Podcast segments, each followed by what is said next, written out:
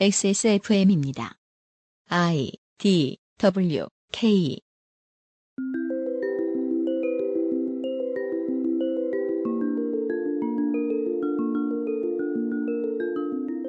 허위 사실로 협박을 하거나 협상을 제안하는 판사, 몰카 범죄로 체포되는 판사.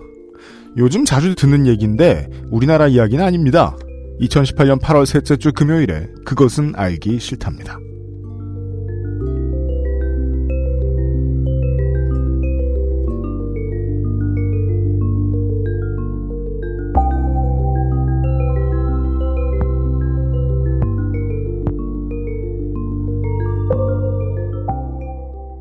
청취자 여러분 안녕하십니까. 특히나 한국에 계신 여러분들은 휴일 건너 휴일 아주 이상적인 주간입니다. 네. 수요일이 휴일인 주간. 일주일이 짧은 것 같은 느낌. 하지만 저희는 휴일에 녹음하고 있지요. 그것은 알기 싫다. 282회 금요일 순서를 시작합니다. XSFM의 유승균 PD고요. 옆에는 윤세민 리터가 앉아있고요. 네, 안녕하십니까. 윤세민입니다. 네티즌 103호의 방송에서는 어, 빠른 진행, 네, 어, 최대한 보장하겠습니다. 오. 곧 시작하죠. 그것은 알기 싫다는 한 번만 써본 사람은 없는 빅그린 프리미엄 헤어케어에서 도와주고 있습니다. XSFM입니다. 두피도 피부니까 클렌징으로 세안하고 스킨, 로션, 영양크림까지 얼굴에 놓치기 싫은 피부관리 같은 피부인 두피는 잊고 계셨나요? 짜증나고 힘든 일상으로 지친 두피와 모발을 새로워진 빅그린 two three 프리미엄 샴푸에 맡겨주세요. 소중한 내 두피와 모발의 변화 잊지 마세요. 두피 역시 내 소중한 피부란 사실. 두피도 피부니까 빅그린 two three 프리미엄 daily scalp 샴푸 빅 그린 sulfate free 층간소음 걱정 없는 아이들 세상. 운동장을 아이에게. 알스케어 프리미엄 폴더 매트.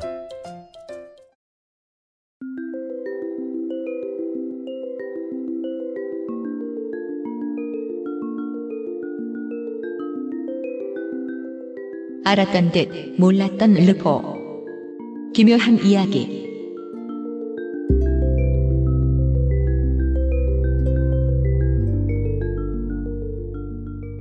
어제 이 시간에는 근대적인 법 체계를 처음으로 갖추기 시작하던 시절의 사례를 한번 들어서 이야기를 해 보았습니다. 네. 어떠한 기억들, 무언가를 성공해 보았거나 실패해 본 경험들은 오래 간다는 전제를 좀 깔았지요. 그리하여 저도 우리가 이제 근대적인 법을 갖추어 나가던 시기가 두 번이 있었는데요. 그 두 번째 시기를 생각해 보게 되었습니다. 친위 쿠데타도 경험해보고 네. 선거제도도 반으로 찢겨 나가보고 이 경험이 우리에게 얼마나 크게 작용했나 생각해 보면 수긍이 곧잘 됩니다. 네. 일본이 경험했던 작은 성공에 대해서 이야기를 해보았습니다. 물론 그 작은 성공을 위해서 산천초목이 한동안 덜덜 떨긴 했지만요. 오늘도 뭔가 다른 얘기를 해주실 텐데 어제 들으셔서 느끼셨겠지만은 주인공은 니콜라이 2세의 머리에 상처를 낸 경찰이 아니라 네. 법원이었습니다. 오. 대법원장이었다. 아니, 좀 법- 법원의 대법원장 어, 혹은 판사들이었던 것 같습니다. 네. 오늘도 주인공들은 판사들일 것 같아요. 이야기의 어, 양상은 좀 다르지만요. 네티즌 103호가 나와 앉아 있습니다. 예, 안녕하십니까? 네. 예, 지난 시간에 일본이 19세기에 역사적으로 그 문명 국가로 다가가는 과정에서 사법부가 사법부의 독립을 완고하게 지킨 것이 일본에게 어떤 영향을 미쳤는지에 대해서 어떤 성공 사례를 한번 설명을 해드렸습니다. 음. 그런데 너무나도 당연한 말이지만 일본은 이상 국가가 절대로 아닙니다. 유토피아가 절대로 아니에요. 그럼요. 지금 언제나 그 중국이 저희 대- 서버에 사라진 다음부터 그 그 알실 청취자 수의 부동의 3위가 일본인데요. 네. 일본에 계시는 여러분들 당연히 그렇게 생각하실 겁니다. 일본의 재판부가 항상 이성적이고 공정한 판결만을 내린 것 또한 절대로 아닙니다. 특히 오우츠 사건 이후에 일본이 새로운 헌법을 만들어서 새로운 그 국가로 시작하기 때까지 사이에 일본의 재판부가 내렸던 판결에 대해서 불만을 갖고 있는 사람들 그게 얼마나 사회적으로 안 좋은 영향을 미쳤는지에 대해서는 아마 청취자 여러분들이 저보다 더 잘 알고 계실 겁니다. 그리고 음. 심지어 그 이후에도 새로운 원법이 시행된 이후에 일본의 재판소가 내린 판결들도 항상 올바랐던 것만은 절대로 아닙니다. 음. 그러나 패전 이후에 일본이 새로운 시대를 맞이해서 새로운 헌법을 만든 이후에도 일본이 사법부 독립에 대해서 가지는 감정은 각별했습니다. 그래요? 예, 이건 역사라는 것에서 볼 수 있죠. 역사라는 게 어떤 사건이 있어서 그게 사회에 어떤 영향을 미쳤냐라는 것도 물론 중요하지만 그 이후의 교육도 중요하지 않습니까? 네. 그 사건을 그 사회의 구성원들이 어떻게 받아들이도록 교육하느냐라는 것에 있어서 오우츠 사건은 일본에서 굉장히 중요한 사건이라고 항상 교육이 됩니다. 학생들이 배워요. 아, 그래요? 네, 이건 어. 중요한 사건이라고 배워요. 근대화의 과정에서 일본이 문명 국가로 다가가는 과정에서 이게 얼마나 긍정적인 영향을 미쳤는지를 확실하게 배웁니다. 음. 그러면 일본 사회 구성원들 입장에서는 이게 중요한 사건이라는 걸 습득을 하게 되지요. 일부 극우들은 뭐 그렇게 또 불평하고 그러겠네요. 그때 죽였어야 됐는데 다 잡아먹었어야 됐는데. 예. 그래서 사법부의 독립에 대해서 가지는 감정이 각별한데 특히나 오호츠 사건의 전개 방식이 정부, 넓게 말해서 정치가들이 사법부에 직접적인 압력을 가했는데 그 압력을 정면으로 뿌리치고 정반대의 결론, 법의 원칙을 지키는 결론을 내렸고 그 결과가 단지 사법부의 위신을 세운 것이 아니라 일본이라는 국가 전체가 근대 국가로 한 세 걸음 정도 앞, 앞서 나갈 수 있는 경험을 하게 했지 않습니까? 불평등 조약의 개정에 영향을 줄 정도로 이 경험이 있는 사법부가 사법 독립에 대해서 가지는 자존심은 특수할 수밖에 없죠. 음. 이건 다른 국가와 비교해도 일본의 사법부는 특히 사법 독립에 대해서는 굉장한 자존심을 갖고 있습니다. 음. 그리고 국민들이 그걸 어느 정도 이해를 하고 받아들이고요. 역사적인 경위가 있으니까. 음. 현행 일본 헌법은 삼권 분립에 관한 세밀한 규정들이 있는데 일단 내각제인 만큼 국회와 내각은 서로 견제하는 관계입니다. 입법과 행정은요. 네. 중의원은 내각 불신임 결의안을 가결할 수 있고 내각은 중의원을 해산할 수 있습니다. 그러니까 서로에게 창이 하나씩 있어요. 네. 음. 내각과 국회가 정치적인 변곡점에서 결론을 내리지 못하면 일본이 할 수 있는 가장 큰 액션이자 평, 통상적인 액션은 이거예요. 중의원 총선거를 다시 해버리는 거예요. 우리의 총선. 예, 의원을 해산해서 총선거를 다시 해서 국민들에게 민의를 묻습니다. 여러분은 이 변곡점에서 일본이 어느 방향으로 가야 된다고 생각하십니까?라고 물어서 일본 국민들이 투표로 의사표명을 하죠. 그래서 어떤 정당이 정권을 잡으면 그 국민의 뜻에 따라서 구성된 새로운 중의원이 내각 총리 대신을 임명해서 나라를 이끌어 나갑니다. 네. 간단하게 그렇게 돌아가게 되죠. 하지만 사법부의 중심인 재판관은 이와는 다르게 엄격한 신분 보장을 통해서 독립을 약속받습니다. 그건 거예요. 츠다산조에게 사형을 언도하라고 압박하던 일본 정부가 일본 재판관들의 생사 여탈권을 쥐고 있었다면 재판관들은 원칙을 지키지 못했을 거예요. 음, 아, 네. 재판관을 행정부가 탄핵할 수 있었다면. 예. 네. 그랬다면 재판관들은 결코 자신들의 삶이 누구에게나 중요하니까요. 네. 그렇기 때문에 행정부가 재판을 관여하는 것 혹은 사법부의 독립에 관여하는 것을 엄격하게 막습니다. 음. 일본 헌법은 78조에 재판관의 징계 처분은 행정기관은 행사할 수 없다라고 분명히 규정하고 있습니다. 신기한 얘기입니다만 한국도 그렇습니다. 네. 따라서 재판관이 잘못을 저질러도 이들을 징계하는 수단은 굉장히 제한적입니다. 재판관은 파면되거나 계고라는 이름의 경고를 받거나 계고는 뭘까요? 계도 같은 걸까요? 그 일본식 표현이죠. 그 경고라고 보시면 가장 음. 가까울 겁니다. 예, 예. 1만엔 이하의 과료에 처해질 뿐입니다. 1만엔 10만 원 정도죠. 지금 환율로 생각하면. 1만엔 이하의 라쿠텐에서 쇼핑하면 관세도 안 내는데 그러니까 겨우 그걸로 일본 재판관들의 수입을 생각하면 1만엔은 경제적인 타격은 정말 없다고 보셔도 됩니다. 그럼요. 오. 상징적인 의미죠. 네. 예. 그리고 이게 좀 흥미롭죠. 다른 공무원과 달리 재판관은 감봉 처분이 없어요. 음. 일본 헌법의 79조와 80조가 재판관의 보수는 재임 중 감액할 수 없다라고 규정하고 있기 때문입니다. 음, 감봉을 통한 압박도 막아버리는 거네요. 예, 외부 세력이 경제력을 쥐어버리면은 재판을 관여할 수 있기 때문에 간접적으로 재판관은 재임 중에서 받는 돈이 줄어들지도 않아요. 음. 음. 그리고 이것은 헌법에 규정된 건 아니지만 그냥 관례로 남아 있는 건데 일본 재판관들은 뭐 사회 구성원들 모두 하, 합의하고 있는 겁니다. 그 정년을 채워서 퇴임하면은 남부럽지 않게 생을 마감할 수 있을 만큼의 수입을 얻습니다. 음. 보수가 굉장히 센 직업입니다. 음. 경제적으로 흔들릴 여지를 주지 않아요. 음. 음. 특수하게 뭐 정말 특수하게 빚이 굉장히 많다거나 그렇지 않은 이상 그냥 그 사람이 평범한 사회생활을 한다면 재판관으로 평생을 근무했다면 여생을 마무리할 돈은 전혀 부족하지 않습니다. 굉장히 부러운 말이네요. 경쟁적으로 경제적으로 흔들릴 여지를 주지 않는다. 네, 경제적으로 흔들릴 여지를 일단 봉급이라는 것에서 주지 않아야 돼요. 음. 그래야지 경제적인 것 때문에 흔들릴 필요가 없어지니까 경제적으로 흔들릴 여지를 주지 않고 심지어 재임 중에는 봉급 강요도 없는 거예요. 네. 음. 그 정도로 신분 보장이 철저합니다. 음. 문제는 재판관은 신이 아니라는 겁니다. 네. 어, 보호만 열심히 해줘가지고 모두가 일을 잘할 수 있으면 어, 시사 방송이 왜 있겠습니까? 예.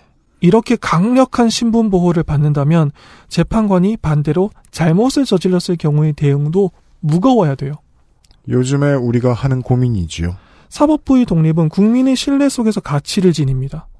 사법부의 독립을 강하게 지켜줘야지 나라가 제대로 돌아간다라고 국민이 믿어야지 사법부의 독립이 의미가 있어요. 네. 그냥 완벽하게 이 사람들은 건드릴 수만 없다라고 하는 것은 특권 계층을 만드는 것이지 국가를 위한 일이 아니니까요. 네. 그렇 게다가 재판관은 기본적으로 남의 잘못을 처벌하는 사람들이죠. 그런 만큼 자신들의 잘못은 더욱 엄격하게 처벌을 받는다는 공감대가 있어야지 이런 강력한 신분 보장이 사법부에 대한 신뢰로 이어질 수 있습니다. 감봉 처분조차 없다라는 말은 다시 말하면 중간이 없다라는 말이에요.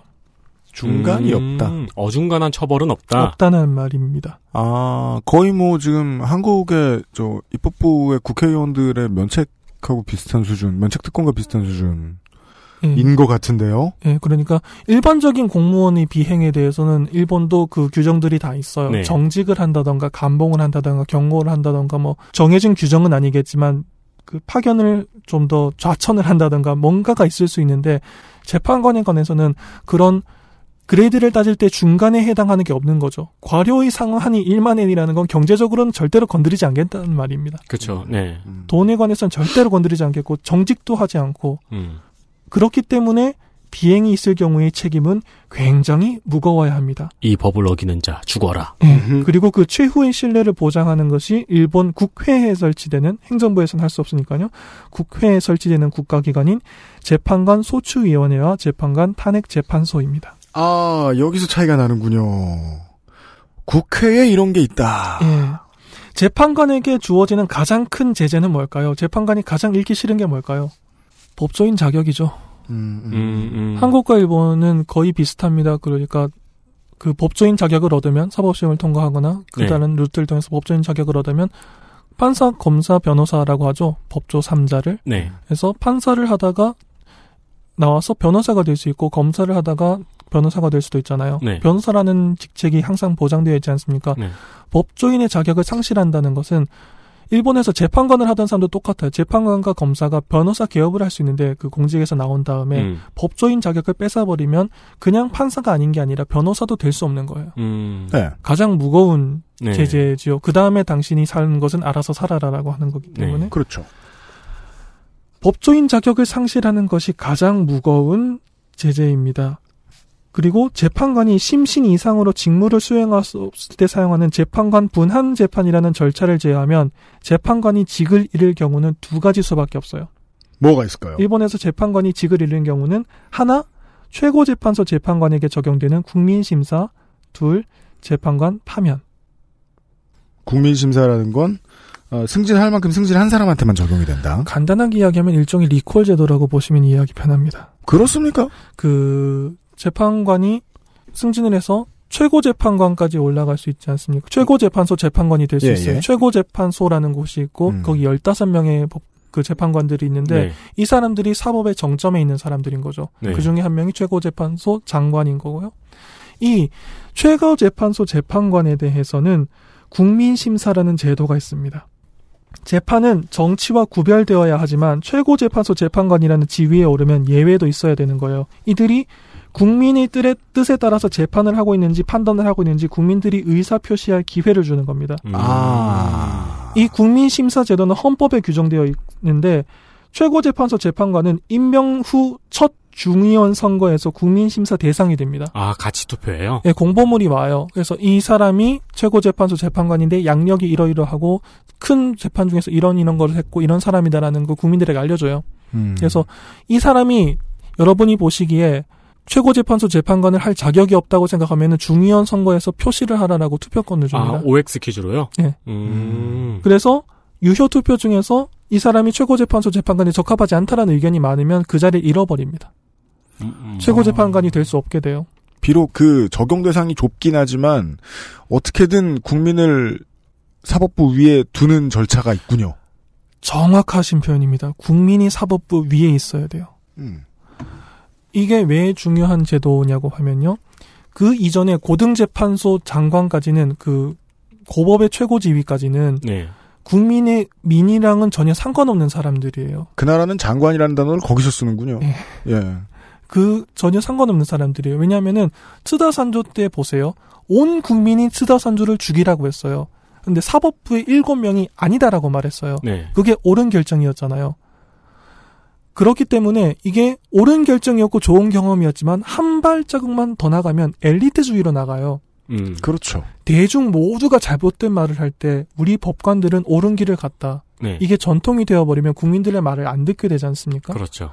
그것에 어느 정도 선에서 규제, 규제를 해야 되는데 고등재판소까지는 오케이. 여러분이 여러분이 배운 대로 양심대로 하세요. 그 네. 대중의 뜻을 따르다가 길을 잘못 갈 수도 있기 때문에 오케이 그건 알겠어요. 그런데 최고재판소 재판관까지 가면 사법의 정점까지 가면 국민에게 한 번 심사를 받아야 된다라는 거예요. 음. 어차피 또 재판관끼리는 분리가 되어 있고 독립이 되어 있는 존재니까 네. 그것이 사법부 전체에 대한 행사는 아니고 예. 예, 그 재판관 7명에 대한 행사일 뿐이기도 하고 예. 그리고 중요한 것 중에 하나가 일본은 한국처럼 헌법재판소가 따로 없습니다. 네. 그 말은 뭐냐 하면은 최고재판소가 거기서 끝이다. 법률 위헌 심사를 해요. 오, 그래요? 네.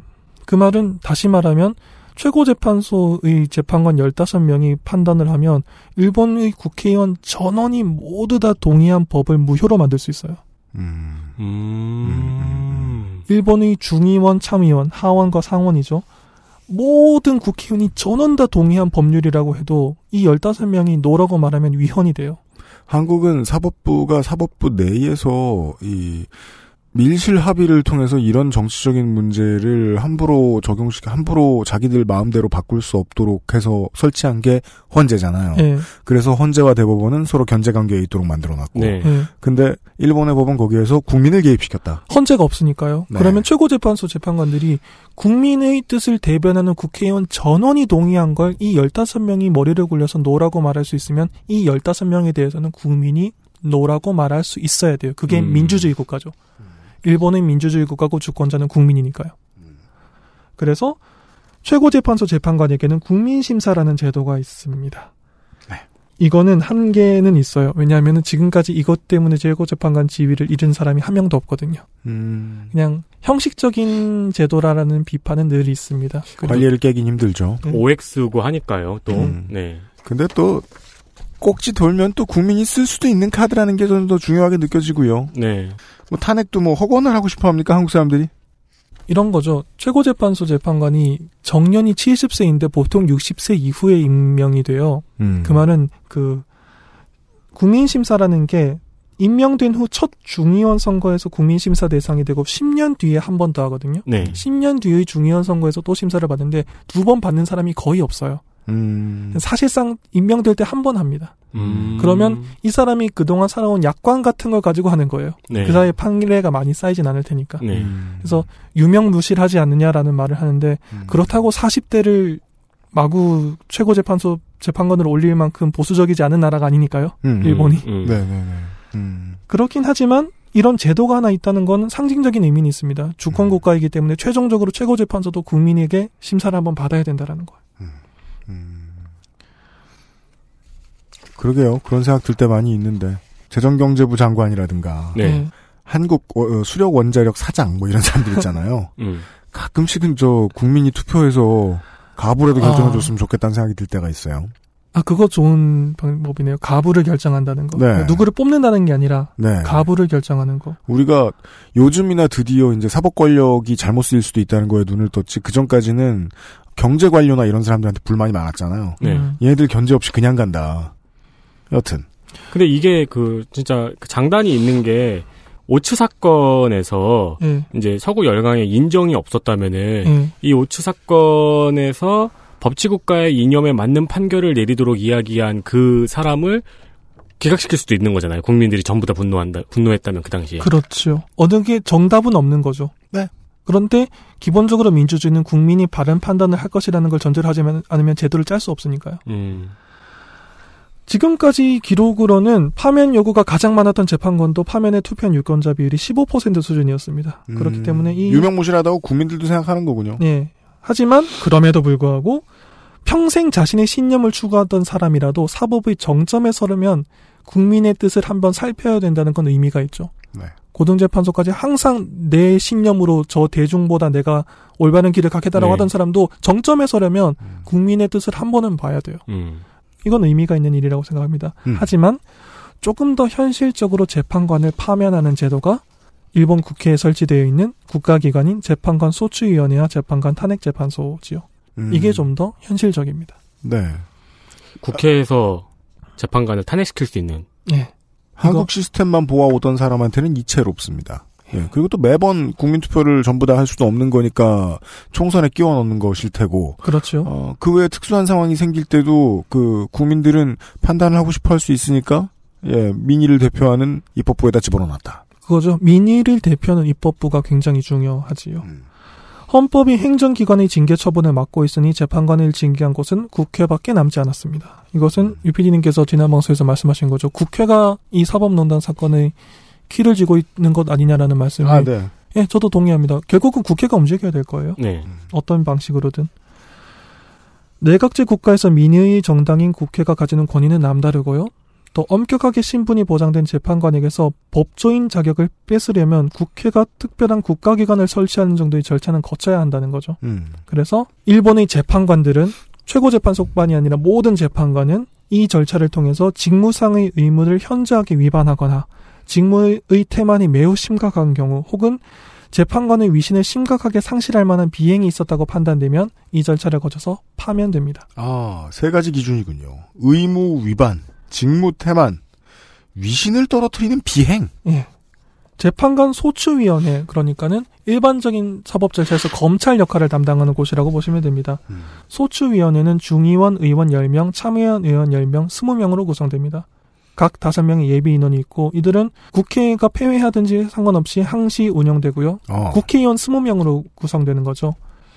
기본적으로 일본 국민은 누구나 혹은 해석에 따라서는 누구나 외국인이라고 할지라도 음. 재판관을 탄핵할 사유가 있다고 생각하면 소추위원회에 파면 소추를 요구할 수 있습니다. 음. 하지만 사실상 소추가 되는 케이스는 굉장히 적죠. 네. 그러니까 그런 케이스가 없다고는 할 수 없죠. 자신의 재판이 자기 마음대로 판결이 안 나왔기 때문에 저 사람의 소 탄핵을 요구한다라는 그 요구가 안 들어오는 건 아니니까요. 무지무지하게 많겠죠. 예, 그런 거는 표현이 좀 그렇지만 걸러내야 되니까요. 네. 하지만 문은 누구에게나 열려 있습니다. 누구나 재판관을 탄핵할 사유가 있다고 생각하면 소추위원회에 파면 소추를 요구할 수 있습니다. 그리고 고등재판소 장관은 관할 하급재판소 재판관에 대해, 지방재판소 소장은 관할 재판관 및 관할 간이재판소 재판관에 대해, 가정재판소 소장은 관할 재판소 재판관에 대해 탄핵을 통한 파면이 필요하다고 판단할 경우 최고재판소에 그 내용을 보고해야 되며 음. 최고재판소는 탄핵 사유가 있다고 판단하면 재판관 소추위원회에 파면 소추를 요구해야 됩니다. 간단하게 말하면 판사가 계급이 있는 조- 조직이니까요. 그 조직 각 조직의 장들은 자신이 지휘를 하고 있는 조직의 재판관들이 이 탄핵 소추에 걸린다라고 생각하면 최고 재판소에 보고를 해야 되고 최고 재판소는 소추위원회에 소추에 달하라고 요구를 해야 됩니다. 네. 그런 제도가 있는 거지요. 이 요구를 받은 소추위원회가 일상적인 재판의 검사 역할을 담당해서 재판관의 파면을 요구하면 그 다음 여기서 드디어 재판관 탄핵 재판소가 문제가 된 재판소를 재판관을 탄핵할지 판단하게 됩니다. 입법부까지 도달하는 데에 함정은 몇 가지 존재하는군요. 예. 예, 법원 내부의 인원들이 심사를 통해서 글로 보내야 한다. 예. 그리고 재판관 탄핵 재판소는 중의원 의원 7명, 참의원 의원 7명, 총 14명으로 구성되며 이들이 파면을 결정할 경우 그 재판관은 법조인 자격을 상실하게 됩니다. 음. 그리고 법조인 자격을 상실한 뒤에 5년 정도로 기억하고 있는데 일정한 시간이 지나면 자격 회복을 청구할 수 있어요. 탄핵 재판소는 이 자격 회복 심사 기능도 갖고 있습니다. 네. 어, 여기서 자격 회복도 심사를 예. 봐주는 거예요. 영원히 뺏는 건 또 아닌 거예요. 음. 자격을 회복할 길을 열어두긴 합니다. 그거는 이제 변호사 개업을 위해 자격을 회복하는 거겠죠? 그렇죠. 그리고 한 번에 판단을 하기 때문에 자신들이 실수할 수도 있다는 거를 인정하지 않으면 그건 또 민주주의가 아니니까요. 음. 자격을 회복할 길도 있는데 그것도 이 탄핵 재판소의 기능 중에 하나입니다. 전후 새로운 헌법이 시행된 이래 일본의 재판관이 파면 소추된 것은 그러니까 소추까지 간 것이 모두 아홉 번 있었습니다. 아홉 번이요. 어떻게 생각하십니까? 많다고 생각하십니까? 적다고 생각하십니까? 한국에 비해서는 많은 거고요. 왜냐하면 한국은 빵이니까요. 뭐 한 한 10년에 한두 건 이런 거예요. 네. 글쎄 옳시다. 이런 제도가 없는 나라 사람이 보기에는 이게 많다 적다를 판단할 자료가 부족하네요. 일단 일본에서는 기록된 것으로는 파면 소추가 모두 아홉 차례 있었습니다. 그래서 오늘 방송에서는 이 일본의 재판관들이 최고재판소까지 가기 전에 하급재판소에서 재판을 하다가 소추가 되어서 자신이 재판관으로서의 자격뿐만 아니라 법조인 자격을 상실할 가능성이 열린 상황까지 가는 것 케이스들을 한번 살펴보도록 하겠습니다. 알겠습니다. 이제 사건들이 나올 차례입니다. 예, 처음 재판관 파면 소추 절차가 이루어진 것은 1948년인데 이때는 한 해 동안 두 번의 소추가 있었습니다. 그리고 두 번 모두 파면 판단은 나오지 않았습니다. 아, 그 뒤에 파면 판단의 절차가 필요하죠? 예, 음. 일단 통상적인 재판의 용어를 쓰자면 기소가 된 거죠. 음, 네. 네, 1948년에 두면 두 번 기소가 됐는데 둘 다 파면 판단이 안 나옵니다. 근데 이것은 내용을 살펴보면 변호사의 접대를 받아서 여행을 하면서 일주일 정도 무단 결근을 하거나 지인에게 자택 압수수색 사실을 미리 전달한 것 같은 일종의 비행 사례인데 네. 나쁜 일이 아닌 건 아닌데 음. 이건 뭐라고 할까요? 새로운 헌법이 시행되고 얼마 안 되던 시절이었던 만큼 이런 비행을 엄격하게 단속한다는 의미에서 소추 절차가 진행된 것 아닌가 하는 생각도 좀 듭니다. 전시를 하기 위해서. 예. 음. 이러면 여러분들 법조인 자격이 잃을 가능성이 있습니다라는 걸 음. 강하게 보여줄 음. 필요가 있던 시점이니까요. 음. 접대받지 말고 출근 제때하고 예, 향응 받지 말고 그 기밀 좀 지키고 음. 그러니까 상식을 지켜라라는 음. 네. 음. 1948년에 이렇게 두 번 파면 소추가 있었는데 둘 다 파면까지는 가지 않습니다. 그러면은 학습 효과가 생기죠. 일단 경제적으로 안정도 되어 있고 자기 이직이 중요한 사람들이 요 정도 일로 탄핵 소추까지 간다는 걸 알면은 비행이 확 줍니다. 음. 음. 향 받을 생각이 안 들어요. 일단. 그리고 두 번째도 있죠. 이거보다는 좀 더 파면이 될 만한 일에 소추를 해야겠구나라는 학습도 되죠. 아. 아, 반대로. 예. 네. 사례 연구가 활성화된다. 예. 1948년에 두 번의 그 파면을 하지 않는다라는 판단은 그런 식으로 학습이 이루어졌던 걸로 음. 보입니다. 일단 비행이 줄고 확실한 어느 정도 확실하다고 생각할 때 소추를 하고 시, 언제 어느 나라 어느 시대에서 이게 느낌이 이렇게 바뀌었는지 모르겠는데 언젠가부터 면이 안 선다 이런 식으로 말이 바뀌었는데요. 어, 원래는 영이 안 선다 이런 식으로 많이 표현했거든요. 영이 왜 얼굴이 바- 됐는지 모르겠는데 아무튼 령을 세우는 일이잖아요 이게 지금. 예, 네. 그렇죠. 그게 1948년에 있었던 거죠. 영을 세우는 게 효과가 있었던지 7년 뒤에 다시 소추 사태가 한번 벌어집니다. 이건 굉장히 유명한 사건인데 재판관이 놀라운 이야기입니다. 미리 서명하고 나일이란 백지 영장을 직원에게 맡겨두고 직원이 자의적으로 필요한 내용을 기재해서 영장을 사용한 사건이 있었어요. 백지수표 백지 영장 사건이라고 누굴 잡고 싶어도 영장을 발부해 주마. 제가 일본이 이상 국가가 아니라고 방송 처음에 강조한 게 이겁니다. 이제 말도 안 되네요. 예. 한국에 특히 잘 아시겠죠. 왜 영장 심사 들어갔을 때 온 나라가 그 뉴스 보고 있잖아요. 네. 오늘 새벽쯤에 영장 판단이 날 거다. 네. 그래서 새벽까지 전부 다 뉴스 보고 기다리고 계시지 않습니까? 네. 포털 사이트에 속보가 뜨잖아요. 음. 영장이 그렇게 중요한 거잖아요. 판사의 가장 중요한 직무 중 하나지 않습니까? 음. 누구를 체포한다, 어디 압수수색 들어간다, 네. 어떻게 구금한다, 뭐 근데 이걸 백지로 교부해 놓은 거예요. 그러니까 영장 판사 담당 판사는 그 격보도 그런 격보가 없다고 하죠. 언제든 대기하고 있어야 되고, 음. 예. 예. 튀어나오라면 튀어나와야 되고, 결론 날 때까지 밤새 봐야 되고. 그리고 밤새 보고 나오면 신문 기자들이 달려들고. 근데 지금 그 이 영장 판사가 한 일은 오늘 자야 되는데, 이따 잡어. 누구를? 모르지 나는. 난 도장이 있을 뿐이야. 백지 수표보다 수십 배 위험한 거죠. 네. 사람의 자유를 뺏는 거니까. 음. 한국의 영장심사 그 문화는 제가 봤을 때 정말 뭐랄까 언론에 보도하는 방향이 굉장히 그쪽으로 특화되어 있더라고요. 음. 오늘 새벽 몇 시쯤에 판단이 나올 것으로 보인다가 속보로 나오더라고요. 맞아요. 그래서 모두 다 노동권에 관심이 있음에도 불구하고 판사가 그 17시간 동안 자료를 읽는 건 당연하게 생각하더라고요. 그렇죠. 그래서 새벽 몇 시에 나오고 네. 그게 전부 다 새벽임에도 불구하고 기자들이 붙어 있고 네. 음. 그렇게 생각하면 이걸 백지로 줬다라는 건 굉장히 충격적인 사건이죠. 네. 예. 이 사건의 판, 재판관은 변명의 여지가 없었습니다. 음. 이 재판관은 파면됩니다. 일본에서 새 헌법이 시행된 이후로 파면된 첫 케이스입니다. 어.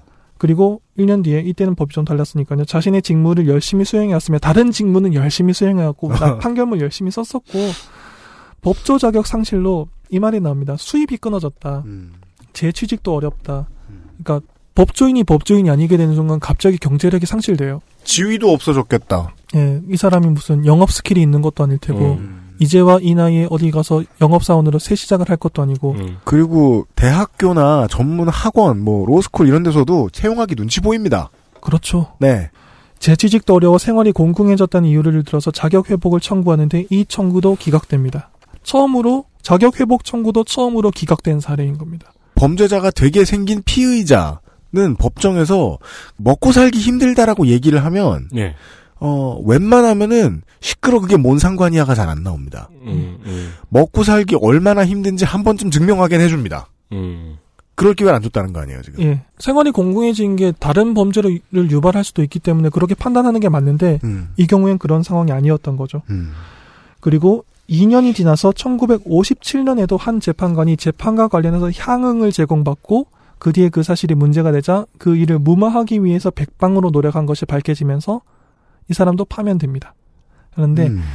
향응을 제공받은 액수 자체는 자료를 살펴보면 그렇게 큰 금액은 아니었어요. 그런데 음. 문제는 이게 밝혀지고 난 다음에 입막음을 하려고 여기저기에 그 청탁을 하러 다니고 음. 좋은 술을 선물을 하고 뭐 이런 식으로 아. 움직였던 게 오히려 더 안 좋았죠. 더, 더 나빠. 예, 무마하려고 했다라는 것이 음. 굉장히 안 좋게 판단이 되어서 파면됩니다. 그런데 이 재판관은 그 뒤에 무려 세 번의 자격 회복 심사를 요청하는데 음. 세 번째 자격 회복 청구가 받아들여져서 법조인 자격은 회복합니다. 사무실은 열었겠구나. 네. 아니면은 뭐 어디 저 로펌에 취직은 했거나.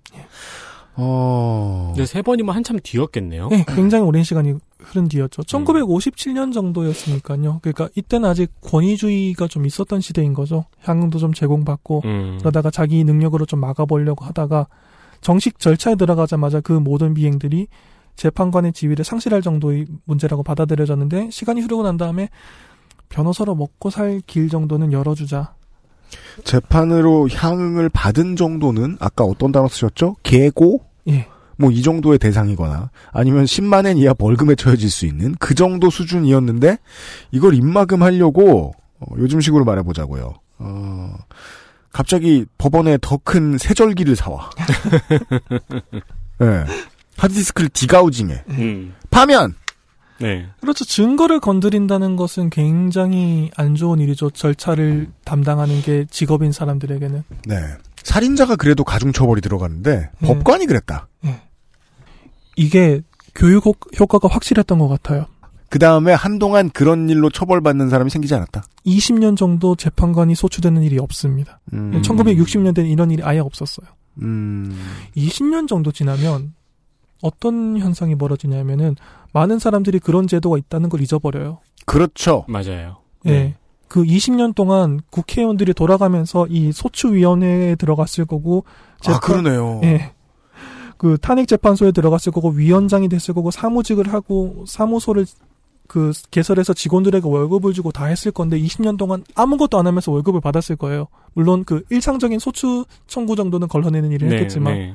그냥 누가 갖고 있는 직함에 불과한 거죠. 어, 이제 무슨 뭐 전당대회 이런 때 이제 음. 만나가지고 후반기에 어디 들어가? 예. 서로 이제 아, 의원들끼리 그런 안부를 대화요. 묻다가 예, 예, 예. 어, 나 소추위원회 들어가 일안 하려고 그러는구나 이, 런 식으로 이제 예. 다 서로 답변하는 음, 땡보구나 20년간 평화로운 시절이 생기면 그렇게 될 수 있죠. 음. 그 명예로운 지위이긴 한데 일은 하지 않는다. 그럼 그렇게 답하겠죠 아 그 사건 들어올까봐 겁나 죽겠어 일하면 어떡해 놀 계획 다 짰는데 음, 그렇게 해서 그 국회의원들이 돌아가면서 맡아보는 직위 중에 하나가 되었다가 이렇게 룰렛이 돌아가면 어느 날 거기에서 뭔가 걸리는 사람이 생기죠.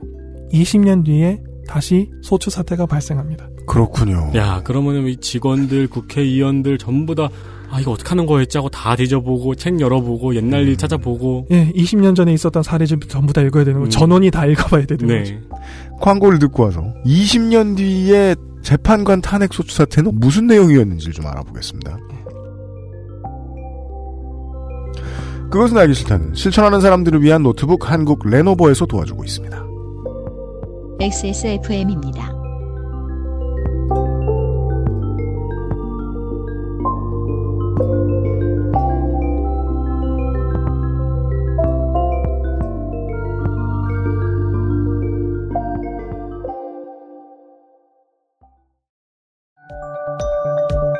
세계에서 유일하게 카본 소재로 제작한 프리미엄 노트북 레노버 싱크패드 X1 카본, X1 요가. 내 비즈니스, 내 삶의 프리미엄을 더해보세요. Lenovo for those who do.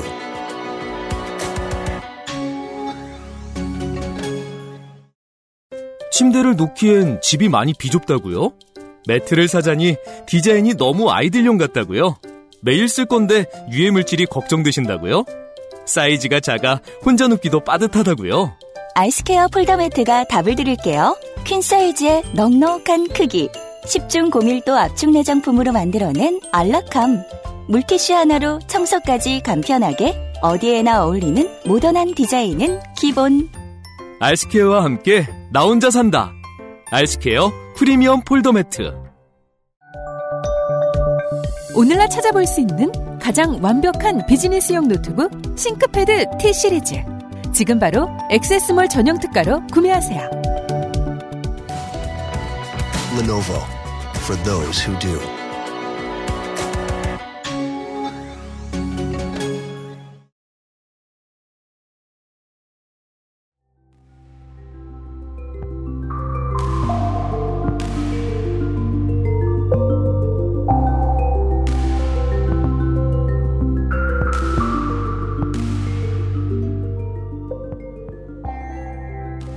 제도의 허점은 당연히 있겠습니다만 아무튼 한국과는 달리 국회도 재판관을 탄핵할 수 있고 국민도 재판관을 불신임할 수 있답니다.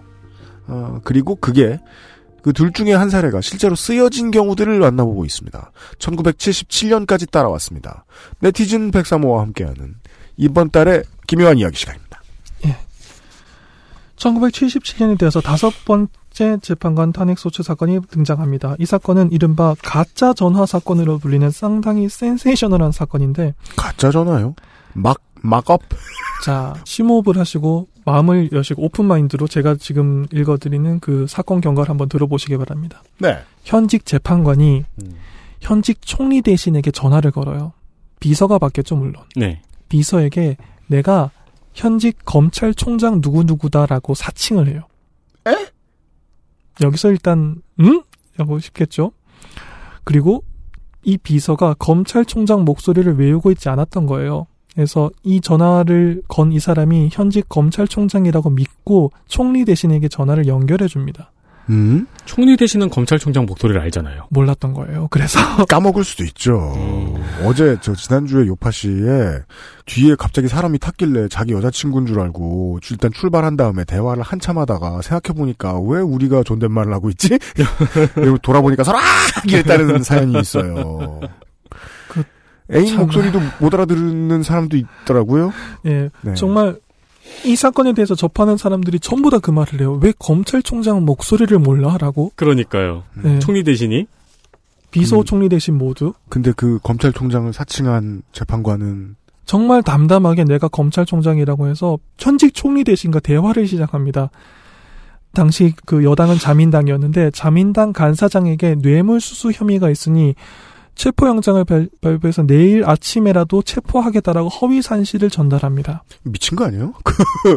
아니 무슨 시중에 뭐 일본 토이저러스 이런 데 가면 검찰총장 목소리 나는 풍선 특수 헬륨을 마시면 검찰총장하고 말투가 똑같다 그런 것도 아니고 근데 이렇게나 놀라운 얘기를 했는데 예. 그걸 또 총리 대신은 듣고서 이거 다른 사람 아니야 뭐 장난치는 거 아니야 이런 의심도 안 해봤다는 거예요 그게 너무나도 상상을 뛰어넘기 때문에 그렇게 생각을 못했을 수도 있죠. 그럴 가능성이 있죠 음, 나에게 그렇죠. 총리 대신 총리 대신인 나에게 검찰총장을 사칭해서 장난 전화를 걸 사람이 있을 거라고는 생각 안 하고 업무를 봤을 수도 있죠. 게다가 밤이었거든요. 그렇죠. 이거- 심야에. 보이스피싱이군요 아이고 그런 전화는 당연히 걸러지고 그리고 예.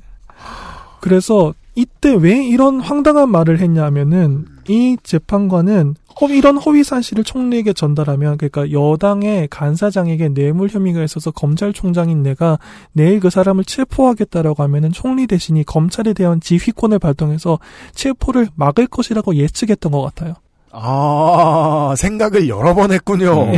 예, 이해가 되시죠? 음. 그러니까 여당 주요 인사를 검찰총장이 내일 아침에 잡겠습니다라고 하면은 행정 책임자가 말이라도 그냥 지나가는 말라도 잠깐만 기다려봐라고 말을 한다거나 그죠 그런 식으로 지휘권을 발동하면은 그리고 이걸 녹음하고 있었어요. 통화 내용을 보이스피싱이 많네요. 음. 겁을 예. 확 줘가지고. 예. 겁을 확 줘서 그렇게 반응을 하면 이 대화를 녹음하고 있었는데 이 말을 하기만 하면 총리 대신에 약점을 잡는 거지 않습니까? 네.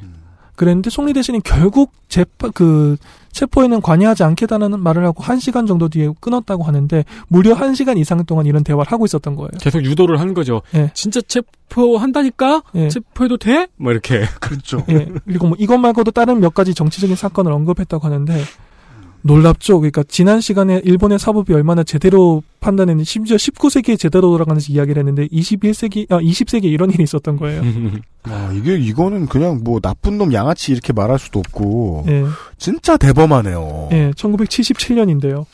그랬는데 한 시간 동안 이런 대화를 한 뒤에 이 재판관은 녹음을 다 마칩니다. 그 다음에 이 녹음 테이프를 들고 요미우리 신문으로 가요. 일본에서 가장 판매 부수가 많았던 당, 그, 네. 당시에 그 전부 다 종이로 된 신문을 보던 시절이니까요. 요미우리 신문에 가져가서 취재원을 밝히지 말고 대화 내용을 보도해 달라고 요청을 합니다. 아무튼 머리는 꽤 많이 굴렸네요. 네. 음, 음. 요미우리 신문의 기자도 그렇고 총리도 그렇고 상대방이 정직하지만 않으면 어떻게든 자기 맘대로 될 수 있는 상황이라고 꾸몄는데 예. 뜻대로 안 된 거네요 지금. 예, 그렇죠. 요미우리 신문이 이 요구를 거절하고 취재원이 검찰총장을 사칭해 전화를 걸었다는 것을 그대로 못합니다. 근데 이때 내게 내게 취재 내용을 가져다 준 사람이 거짓말을 했어요. 보통 기자가 예. 취재원이 이상하면 그 취재를 중단하는 정도까지 용기를 아무리 내봐야 그 정도지. 네. 나한테 저 중요한 정보를 가져다 준 취재원이 순 쌈마이야 라고 보도하진 않거든요. 아니 근데 그 취재원이 대통령이랑 전화를 했으니까요. 그건 그렇죠. 네. 아, 신기합니다. 굉장히 센세이셔널한 사건이 발생한 겁니다. 이 재판관은 당연히 탄핵 소추 절차가 진행되고 당연히 일단 파면됩니다. 그랬는데 이게 또 신기한 거예요. 기이한 일이고 상식적으로 이해가 안 되고 용답이 안 되는 정치 모략 사건인데 네. 범죄는 또 아닌 거예요. 장난 전화는 범죄가 아니죠. 굳이 따지자면 공무원의 지위를 사칭하긴 했죠. 네. 검찰총장을. 그렇죠. 그렇기 때문에 약식 재판으로 경범죄이긴 한데 보이스피싱과 관련한 법률이 아직 없었을 때. 게다가 경제적인 이득을 취한 것도 아니잖아요. 그죠? 보이스피싱은 중요한 게 남의 재산을 뺏는 거잖아요. 자민당 간사장을 살리고 싶으면 지금 계좌번호를.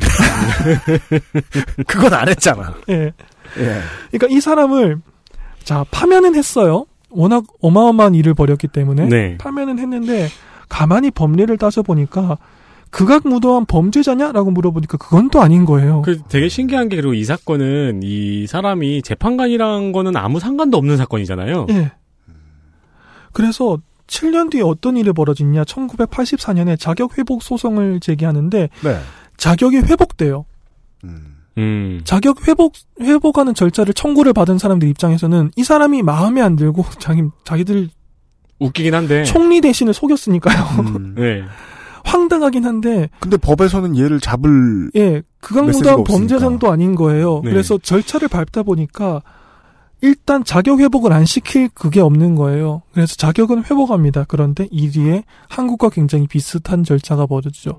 뭐죠? 자격을 회복했는데 지방 변호사회에서 변호사 등록을 막는 거예요. 아. 음. 변협에서. 예, 이 재판관은 1989년, 1995년, 2000년, 2004년에 네 번에 걸쳐 여러 지역의 변호사회에 여러 지역의 변호사회에. 한 군데에서 안 되니까 그렇죠. 변호사 등록을 신청하는데 받아들여지지 않습니다. 원래 운전면허도 그렇게 봐요. 여기서 안 되면 먼데 간다고. 네. 그래서 결국 다 떨어졌어. 변호사로 개업은 하지 못했고 이 변호사로 개업하지 않은 걸로 소송을 내고 굉장히 투쟁적인 인물이었던 것 같아요. 음, 네. 평생을 걸쳐 싸웁니다. 하지만 결국 변호사로 개업하지는 못했습니다. 이런 어, 안 됐네요. 와, 이게 1977년의 일인데 2004년에도 변호사로 개업을 실패했네요. 예, 상단 전화 한번 잘못 돌렸다고. 황당한 일이긴 했죠. 이거 오히려 재판관이었기 때문에 이 정도의 대가를 받은 거네요. 예, 그냥 그렇죠. 일반인이었으면 경범죄에서 끝났을 텐데. 끝났을 테죠. 네. 시사하는 게 많은 게 물론 우리 법원은 이제 재판 거래도 했고 재판 개입도 했다는 게 분명하기 때문에 이 중범죄자들이라고 저는 생각을 하긴 하는데 사법 거래를 했던 의도는 또 법이 해석하기가 쉽지가 않아요. 음, 네. 예. 음. 그런 일이 있었습니다. 좀 네. 놀랍죠. 그리고 이제- 77년 다음인가요, 이제는? 예, 이제 4년 뒤에 1981년에도 한 건의 탄핵 소추가 있었습니다. 음. 한 재판관이 자신이 담당하고 있던 파산 사건의 파산 관제인에게서 들어보십시오. 골프 클럽 2개, 골프 도구 한 세트, 캐디백 1개, 정장 2벌을 제공받았습니다. 자, 여기까지 들으시고 이 사람 어떻게 됐을까요? 골프 클럽 2개, 골프 도구 한 세트, 캐디백 하나, 정장 2벌. 한국의 상식이라면 아마 10만 엔. 그죠. 1만 원, 아, 그, 예, 예. 과료 1만 엔요. 네. 야, 1만 엔입니다. 일만 엔. 네. 1만 엔 및 뭐 경고. 파면됐습니다. 오. 오, 이런 반응 안 하려고 했는데. 앞에 향응, 오. 오. 오. 앞에 네. 향응 제공받은 사람들은 그 파면이 안 됐잖아요. 향응이었죠. 이건 물건을 받았죠. 어, 아, 다, 다르구나. 아, 그러면 이 재판관은 자기를 변호하려면 그 방법밖에 없네요. 골프 클럽은 내가 먹었다. 나는 골프를 안 친다. 보통은 술안주로 쓴다. 이게 사실 굉장히 큰 사건이 그 골프장 경영권과 관련된 좀 큰 사법 사건 중에 한 장면입니다. 사실은 이건. 아. 그래서 골프 도구가 나온 건데 음. 그 여러 명의 검찰 변호사들이 엮여가지고 그 당시 좀 전국이 시끄러웠던 사건 중에 하나입니다. 한 장면이긴 해요. 그런데 그 모든 장면에서 한 컷만 딱 잘라서 말하면 강조합니다. 골프 클럽 두 개, 골프 도구 한 세트, 캐디백 하나, 정장 두 벌로 이 사람은 법조인 자격을 상실했어요. 물론 이 정장 두 벌이 네. 너무 비쌌을 가능성도 수도 있죠. 네. 있겠습니다만은 그렇다고 해도 요 느낌 하나는 분명합니다.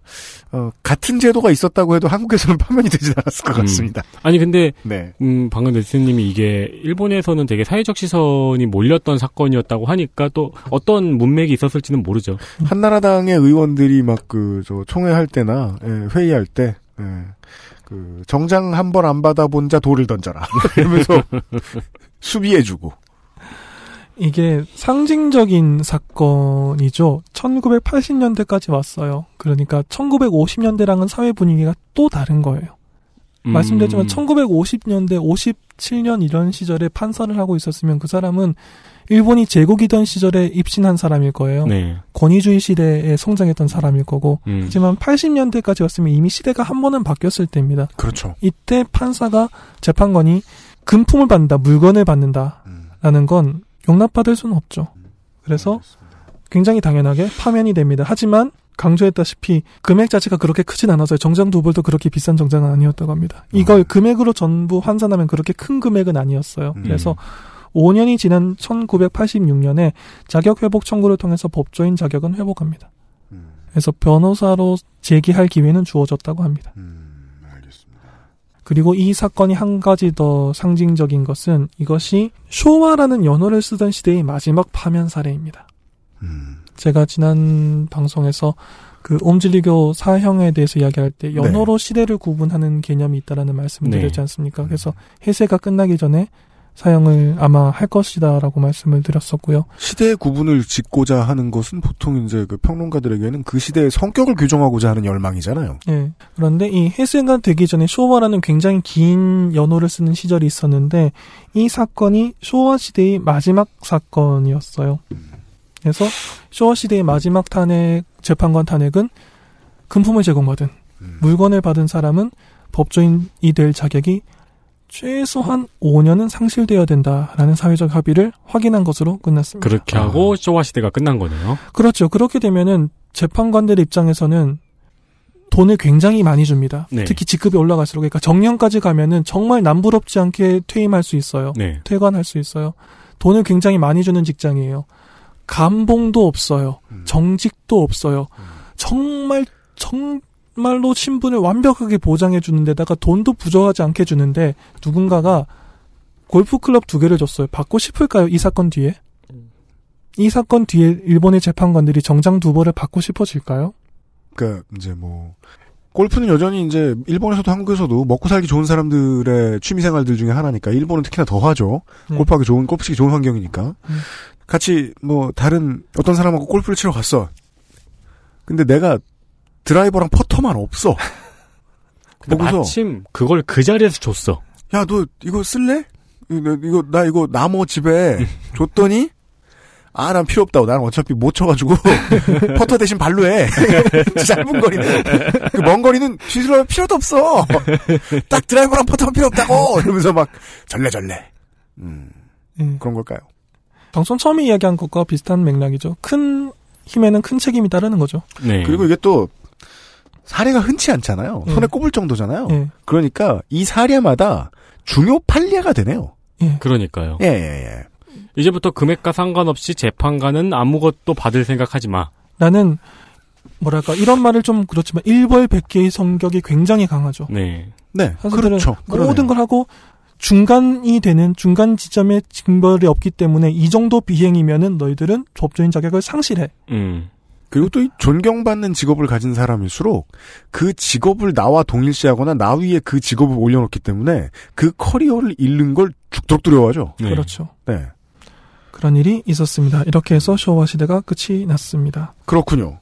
그러면 그 다음 사례들이 이제 남은 거 아니에요. 우리 여섯 건 봤단 말이에요. 예. 지금의 왕정이 들어서고 왕정이 아니죠. 정부가 아니니까. 아무튼 그 다음 사건은 이제 더 이상 80년대가 아닐 테고요. 쇼와 연어를 쓰던 시대가 끝나고 새, 새 시대인 헤이세이라는 시대가 시작됐습니다. 그리고 그것을 상징하는 것처럼 판사들의 비행의 성격도 조금은 달라집니다. 음. 쇼와 시대 여섯 건의 탄핵 소추가 있었는데 권위주의적인 범죄들이 많았지요. 그런데 네. 헤이세이 시대가 되고 난 다음에 다른 사건이 발생합니다. 2001년에 현직 도쿄 고등재판소 재판관이 당시 아직 14세였던 소녀, 아동이죠, 사실. 네. 여성에게 현금을 주고 매설적인 행위를 한 아동 매춘 혐의로 체포되는 사건이 발생합니다. 너무, 체포. 너무 달라지는 거 아니에요? 수사 결과 이 재판관은 호텔 등지에서 3명의 미성년자와 아동 매춘을 한 사실이 밝혀집니다. 2001년은 21세기이기도 하지만 일본의 연호로 계산하면 해세 13년이에요. 그러니까 해세가 되고 난 다음에 10년 이상 시간이 흐른 겁니다. 쇼와 시대 6개의 사건을 드- 돌이켜 보시면 그 파면이 안 된 것까지 포함해서요. 권위주의적인 사건들이었어요. 향응을 제공받는다. 골프 클럽을 받는다. 직권을 남용한다. 정치적 모략을 벌인다. 네. 뭔가 그 권위주의 시대다운 일들이었잖아요. 해세의 시대 들어서 10년이 지나니까 재판관이 파렴치한 성범죄를 저지른 거예요. 네. 성격이 바뀌었다는 말씀이 뭘 설명해 주시려고 한 건지 알겠습니다. 예, 성범죄 중에서도 가장 용서받지 못할 범죄를 저지른 거예요. 현직 판사가. 네.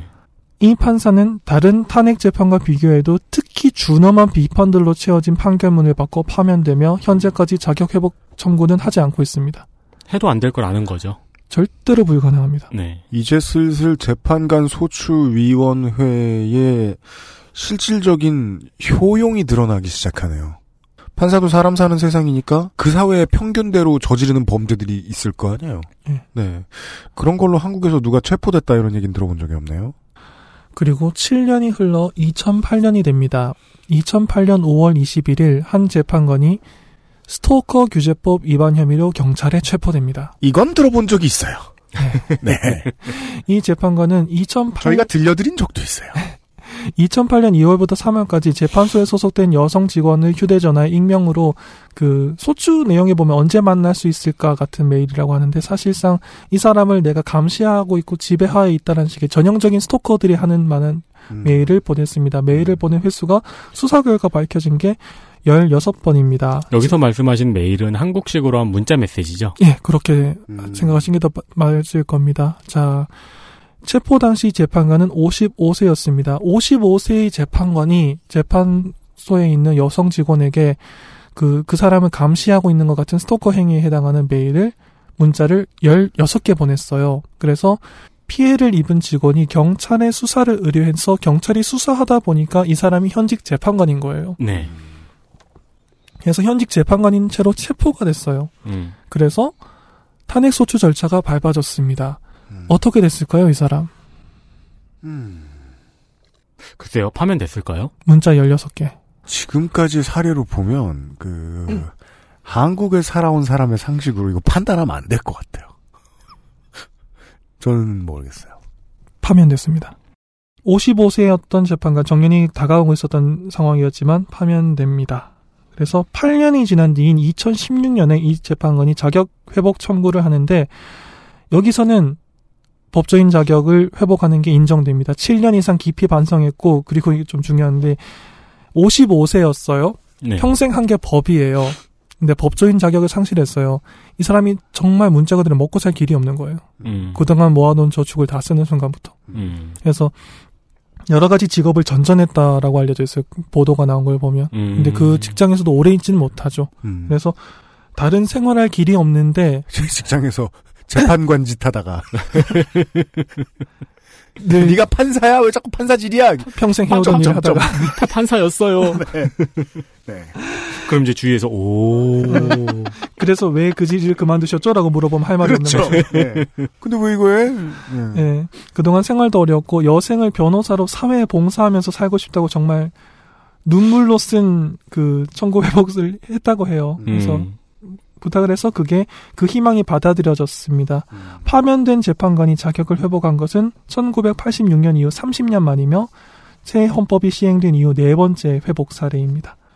그리고 2012년이 됩니다. 우리가 살고 있는 시대가 되었죠. 2010년대. 2012년 8월 29일 오전 8시 30분경에 1984년생으로 2011년에 판사라 임관한 그러니까 1912년에는 판사 2년 차였던 거죠. 젊은 재판관이 자택을 나서서 재판소로 출근하는 길에 탑승한 전철 차량 안에서 30대 여성의 치마 안을 스마트폰으로 동영상 촬영을 하고 그 장면을 다른 남성 승객에게 목격당합니다. 아 이거야말로 저희가 들어본 사례입니다. 한국에서. 왜 갑자기 한국 얘기가 나오나요? 네. 예, 일본에서 있었던 일입니다. 음, 2012년 8월 29일에 84년생 점조 음. 그 남성 승객이 그 자리에서 이 재판관을 제압했고 역의 직원을 불러서 신병을 인도합니다. 신고를 받고 출동한 경찰에게 현장에서 현행범으로 체포됩니다. 음. 일본에서 현직 재판관이 체포된 것은 이것이 다섯 번째입니다. 그리고 아버지가 국회의원이었고요. 그렇 제가 확인한 바로는 그렇진 않은 것 같아요. 자유일본당. 예. 해세 시대가 오고 난 다음에 재판관들의 비행이 달라졌다고 말씀드렸는데 정말 너무나도 달라졌죠. 음. 세 번째 건도 여성의 존엄을 생, 네. 을 짚어보려고 한 거니까요. 2012년 8월 30일 경찰은 사건을 지방검찰청으로 넘겼고 검찰은 일단 처분을 보류한 뒤에 재판관을 석방합니다. 음. 이 재판관은 불구속으로 상태로 약식 기소되며 다음 달인 9월 10일에 가한이 재판소에서 벌금 50만 엔의 약식 명령을 받아서 유죄가 확정됩니다. 50만 엔이면은 500만 원 정도 됩니다. 네네. 그러니까 스마트폰으로 그 불법 촬영을 한다는 것이 일본에서도 그 이 정도 범행위에서는 한 대충 벌금 50만 원 정도 나온다는 게 판례가 확립이 되어 있다는 말이겠죠. 네. 약식이었으니까요. 예. 네. 약식 명령을 받습니다. 그래서 유죄가 확정됩니다. 이 재판관은 소속 지방재판소에 퇴직원을 제출하지만 지방재판소는 퇴직원 보류 상태로 자택 대기를 명령합니다. 그럼요. 퇴직을 원해서 퇴직하면 변호사가 될 수 있으니까요. 예. 자택 대기를 명령했다는 거는 이 상태로 이 사람이 재판에 관여할 수는 없으니까요. 음, 네. 우리나라랑 비슷한 듯 다르네요. 재판관은 특히 일본은 사람에게 사형을 언도할 수 있는 자리입니다. 사람에게 사형을 언도할 수 있고 일본의 경우는 집행을 해요. 네. 그런데 이 상태로 재판에 관여할 수는 없죠. 자택 대기를 명령받습니다. 뭐 사형을 언도 못하는 나라도 재판에 관여할 수 없는 것 같긴 한데. 네. 2012년 9월 12일 일본 최고재판소는 재판관 회의를 열고 이 재판관의 행동이 재판관 탄핵 법상의 탄핵 사유인 재판관으로서의 위신을 심각하게 손상하는 비행이라고 판단해 일본 국회의 재판관 소추위원회에 탄핵 소추를 청구합니다. 그리고 제가 지금 관련된 그 일본의 기사들을 보고 있는데요.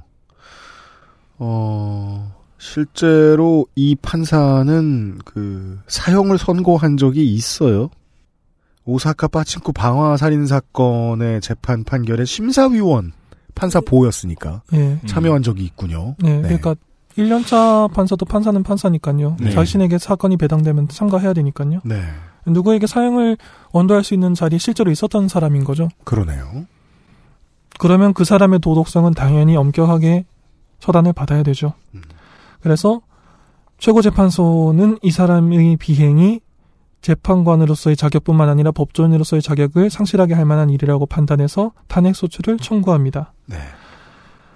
2012년 11월 13일 재판관 탄핵소추위원회는 이 재판관의 탄핵소추를 단행합니다. 그리고 2013년 4월 10일 이때 판단을 하는데 자 여기서 오늘 마지막 질문입니다. 어떻게 됐을까요?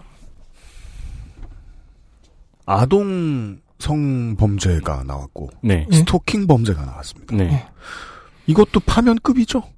그쵸. 네, 탄핵급이죠. 네. 이제는 알겠네요. 일본의 재판관 탄핵 재판소는 이 재판관을 탄핵합니다. 음. 현행 헌법이 시행된 이후 일곱 번째 탄핵 사례이며 5년이 지난 현재까지 이 재판관이 자격 회복을 청구했다는 소식은 전해지지 않고 있습니다. 즉, 이 사람은 이날 법조인 자격을 상실했습니다. 네. 그리고 5년이 지났다면 지금 이제 뭐 32, 33 이럴 텐데, 음. 네. 예. 딴일 하면 됩니다.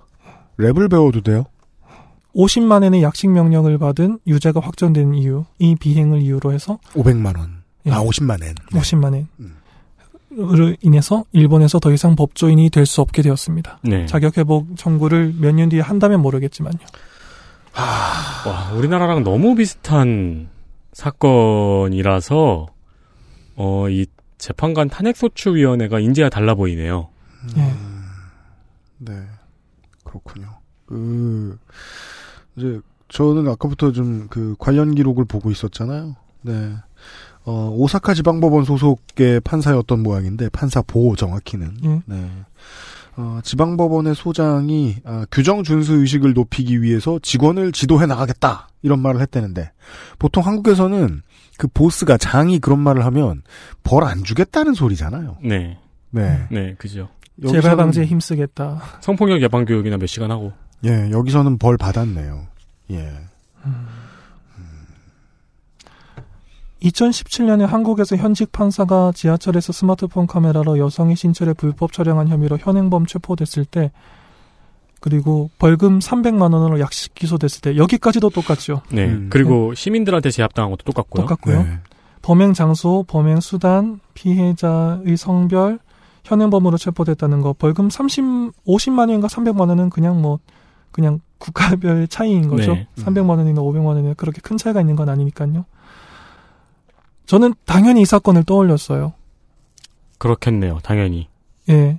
이 사건을 그 일본에서 2012년에 있었던 일을 알고 있었기 때문에 굉장히 대대적으로 보도가 됐거든요. 네. 새 헌법이 시행되고 다섯 번째로 체포된 판사가 나왔으니까 당연히 굉장히 큰 사건이었습니다. 음. 그래서 이 사건의 결말도 당연히 알고 있었지요. 그래서 약식 기소됐을 때까지만 해도 저는 사건 내용이 지나치게 유사했기 때문에 일본에서 2012년에 벌어진 일의 결말을 알고 있는 입장에서는 이와 유사한 수준의 엄단이 있으리라고 당연히 예상하고 있었어요. 네. 음. 이렇게 말할 수밖에 없네요. 솔직한 심정으로 감봉 4개월 처분이 나왔다는 보도를 읽었을 때 저는 굉장히 실망했습니다.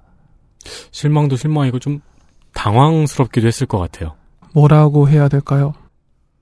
한국이 지금 대법원의 사법농단 사건을 어떻게 처리할지를 두고 사회 전체가 갈림길에 서 있다고 생각하거든요. 네. 그리고 양승태 대법원장 재임 시절의 각종 사법농단을 제대로 처리하고 책임 있는 자를 처벌하는 것도 물론 반드시 필요하죠. 네. 그런데 그것에 더해서 한 가지 더 강조하고 싶은 게 있어요. 사법농단 사태를 마무리한 뒤에 지금 사회가 굉장한 갈등을 겪고 있는 사건들이 어느 정도 처리가 된 뒤에 솔직히 지금 한국의 사법부의 신뢰는 땅에 떨어져 있다고 생각을 합니다. 그 땅에 떨어진 신뢰를 국민의 신뢰를 회복하기 위한 작업이 언젠가 반드시 필요해질 거예요. 지금은 신뢰 회복 작업으로 가기 시작하기도 전이라고 생각하는데 네. 그리고 그 신뢰 회복 작업에 들어간 이후부터 꽤 오랜 시간이 걸릴 거고 많은 사람들의 노력이 필요할 겁니다. 그런데 그 신뢰 회복 작업이 판사 개개인의 비행에 대한 엄벌이라는 사회적 합의라는 토대 아래서 시작되어야 된다고 생각해요. 거시적인 관점의 제도 개혁 물론 중요하죠. 큰 사건들, 양승태 대법원장의 사법농단 처리 이런 거 큰 사건 물론 중요하죠. 하지만 신뢰는 오랜 시간 눈에 잘 띄지 않은 작업들을 모으고 모아서 쌓아 올리는 거라고 생각합니다. 골프 클럽 두 개 받았다고 파면하는 걸로. 음. 작은 사례 몇 가지들을 모으고 모으고 모아서 세월이 지나서 쌓이는 게 신뢰라고 생각해요. 적어도 현직 판사가 현행범으로 체포되면 감봉보다는 무거운 처벌을 받는 사회가 아니면 국민의 신뢰 회복은 굉장히 힘든 일이라고 생각합니다. 저는 한국이란 나라가 대한민국이란 나라가 적어도 이것보다는 훌륭한 사법부를 가질 자격이 있다고 생각해요. 한국 사회가 못한 게 뭐 있어요? 경제 발전도 이뤘죠. 시민들의 힘으로 정치 변혁도 이뤘어요. 정당 교체도 했고요. 대통령 탄핵도 해봤어요. 이거보다는 훌륭한 사법부를 가질 자격이 있어요. 적어도 현행범으로 체포된 판사가 이렇게 당당하게 변호사를 개업할 수 있는데 사법부에 대한 신뢰를 이야기하는 건 앞뒤가 맞지 않다고 생각해요. 한국은 이거보다는 좋은 사법부를 가질 자격이 있습니다. 그러니까 그 사실을 좀, 좀 더 인식하셨으면 좋겠어요. 한국 사회 구성원들이. 우린 이거보다 좋은 사법부를 가질 자격이 있다고. 그렇기 때문에 이거보다 좀더 좋은 사법부를 만들기 위해서 무엇을 해야 되는지를 고민해야 될 타이밍이라고 생각합니다. 네.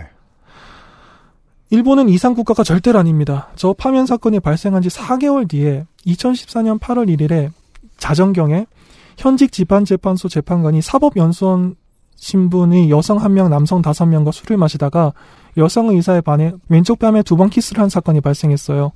이 재판관은 아까 말씀하신 개고라는 경고 처분을 받고 퇴직원을 낸 뒤에 2013년 10월 22일에 퇴직했습니다. 정상적인 절차로 퇴직했으니까 변호사 개업에 별 무리가 없었어요. 그렇겠죠.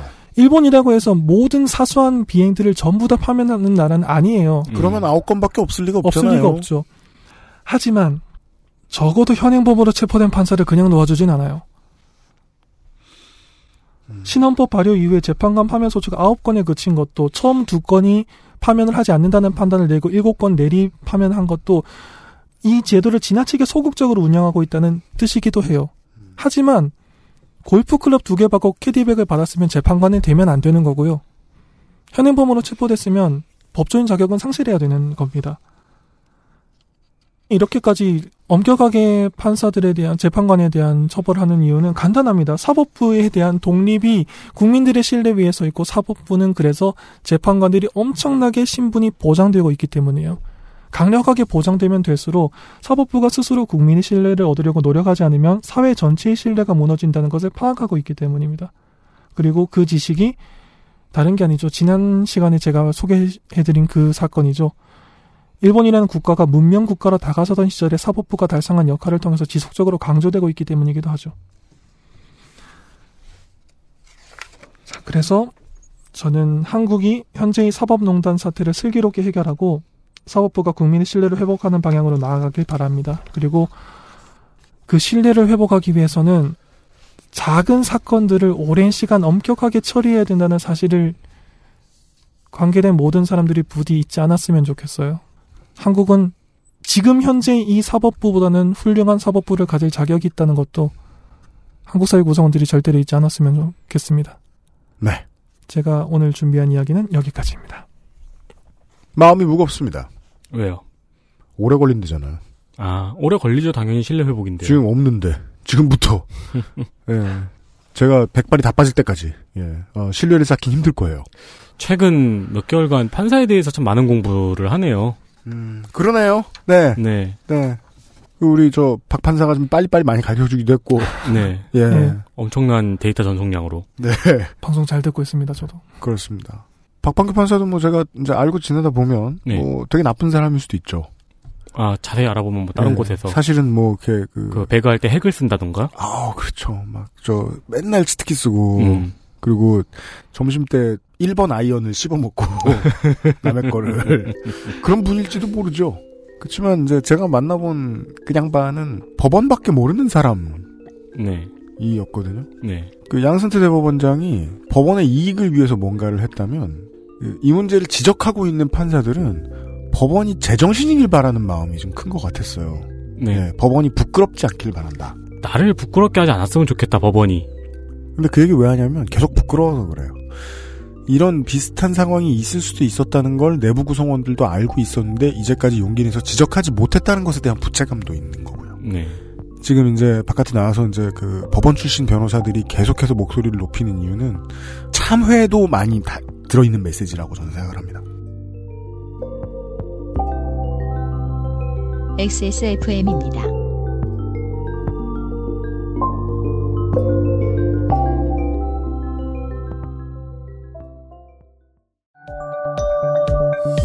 글로벌 판매량 number one 노트북 브랜드 레노버에서 gaming 노트북을 제작한다면 프로게이머를 위해 최적화된 리전 Y 시리즈를 액세스몰에서 확인하세요. Lenovo for those who do.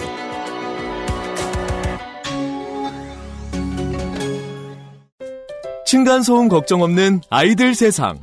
운동장을 아이에게. 알스케어 프리미엄 폴더 매트. 잊지 마세요. 두피 역시 피부란 사실. Big Green sulfate free. 2012년에 사례가 나왔습니다. 네, 어, 성은 하나이 모 판사고요. 하나이 아무개 판사. 올해 한 33 될 겁니다. 우리도 이 어, 윤세민이 특히 좋아하는 홍모 판사 있죠. 네. 아버지는 현재 자유한국당 의원. 이시고. 네, 어, 대법원 재판연구관 출신입니다. 네. 엘리트예요. 네, 그 동생도 판사입니다. 의정부지법 수석부장 판사입니다. 그리고 현행범으로 체포됐던 몰카 판사도 판사죠. 네. 문제는 이제 우리한테 잘 안 알려진 것 중에 하나는 이 홍모 판사의 사건이 손방망이 징계로 끝났다는 것 외에도 아버지인 홍 의원이 이 삼선 중진이잖아요. 이 사람의 그 불법 정치자금 관련된 사건도 재판이 오랫동안 계류되고 어, 결론이 늦게 나왔다는 것이었습니다. 예전에는 그런 얘기 많이 했었습니다. 저쪽 당은 뭐 판검사당, 뭐 이쪽 당은 변호사당 이런 얘기 많이 했었는데 지금은 어 1, 2당에 골고루 어, 판사들은 섞여 있었어요. 있어요. 음. 근데 전 저희는 우리는 이제까지 당연히 검사들 이 있으니까 국회에 검찰 개혁을 못하게 하는 숙주 역할을 하지 않을까 중간 바람막이를 하지 않을까 생각했는데 어, 국회에 있는 판사들도 좀 마찬가지 아닐까 하는 의심을 안 할 수가 없다는 거예요. 시민의 입장에서는 네. 왜냐하면 신뢰가 없으니까요. 네. 그래서 저번에 말씀하신 것처럼 공수처가 또 상당히 갈수록 많은 의미를 가지고 있게 되네요. 아, 네. 오늘, 이, 오늘 나온 힌트들은 이랬어요. 뭐, 그러니까 공수처 같은 거는 딱히 따로 그 일본에는 없지만, 의회의 견제 장치가 거의 죽은 것처럼 누워 있지만, 있고, 가장 많이 해주고 싶었던 얘기는 결국, 기왕에 쌓아 올린 신뢰가 상수로 작용하고 있다. 라는 거죠. 그래서 저는 이 얘기를 듣고 뭐 길게 할 말이 없었습니다. 우리 되게 큰일 났다. 왜요? 오래 걸리겠다. 라는 생각이 들지 않을 수가 없었습니다. 네. 아, 역시 마음이 무거운 김요한 이야기 시간이었습니다. 네티즌 103호와 함께 했고요. 우리가 김요한 이야기 때는 예고를 종종 듣곤 하죠. 네. 네. 자기도 안 나오면서 다음 예고를 하세요. 어, 이번에는 예고 안 할래요. 뭐야, 제가 지금 다음 방송 토픽에 대해서 고민이 너무 많아서 어. 예. 같이, 어, 머리를 맞대고 생각을 좀 더 한 다음에 다음 방송을 할게요. 아마 곧 뵐 겁니다. 너무 걱정하지 마십시오. 어, 열심히 듣고 계신 청취자 여러분. 네티즌 백상모 이번 주말에 수고 많으셨습니다. 감사합니다. 네, 감사합니다. 저희도 물러가겠습니다. 유승균 PD와 윤세민 에디터였습니다. 아, 내일 또 어색한 문명을 하나 만나보시죠. 그렇죠. 둘일 수도 있습니다. 네. 네. 도통 못 만나봤던 문명의 이야기들과 함께 토요일에 돌아오겠습니다. 그것은 알기 싫다 282회가 진행 중입니다. 안녕히 계십시오. 안녕히 계십시오.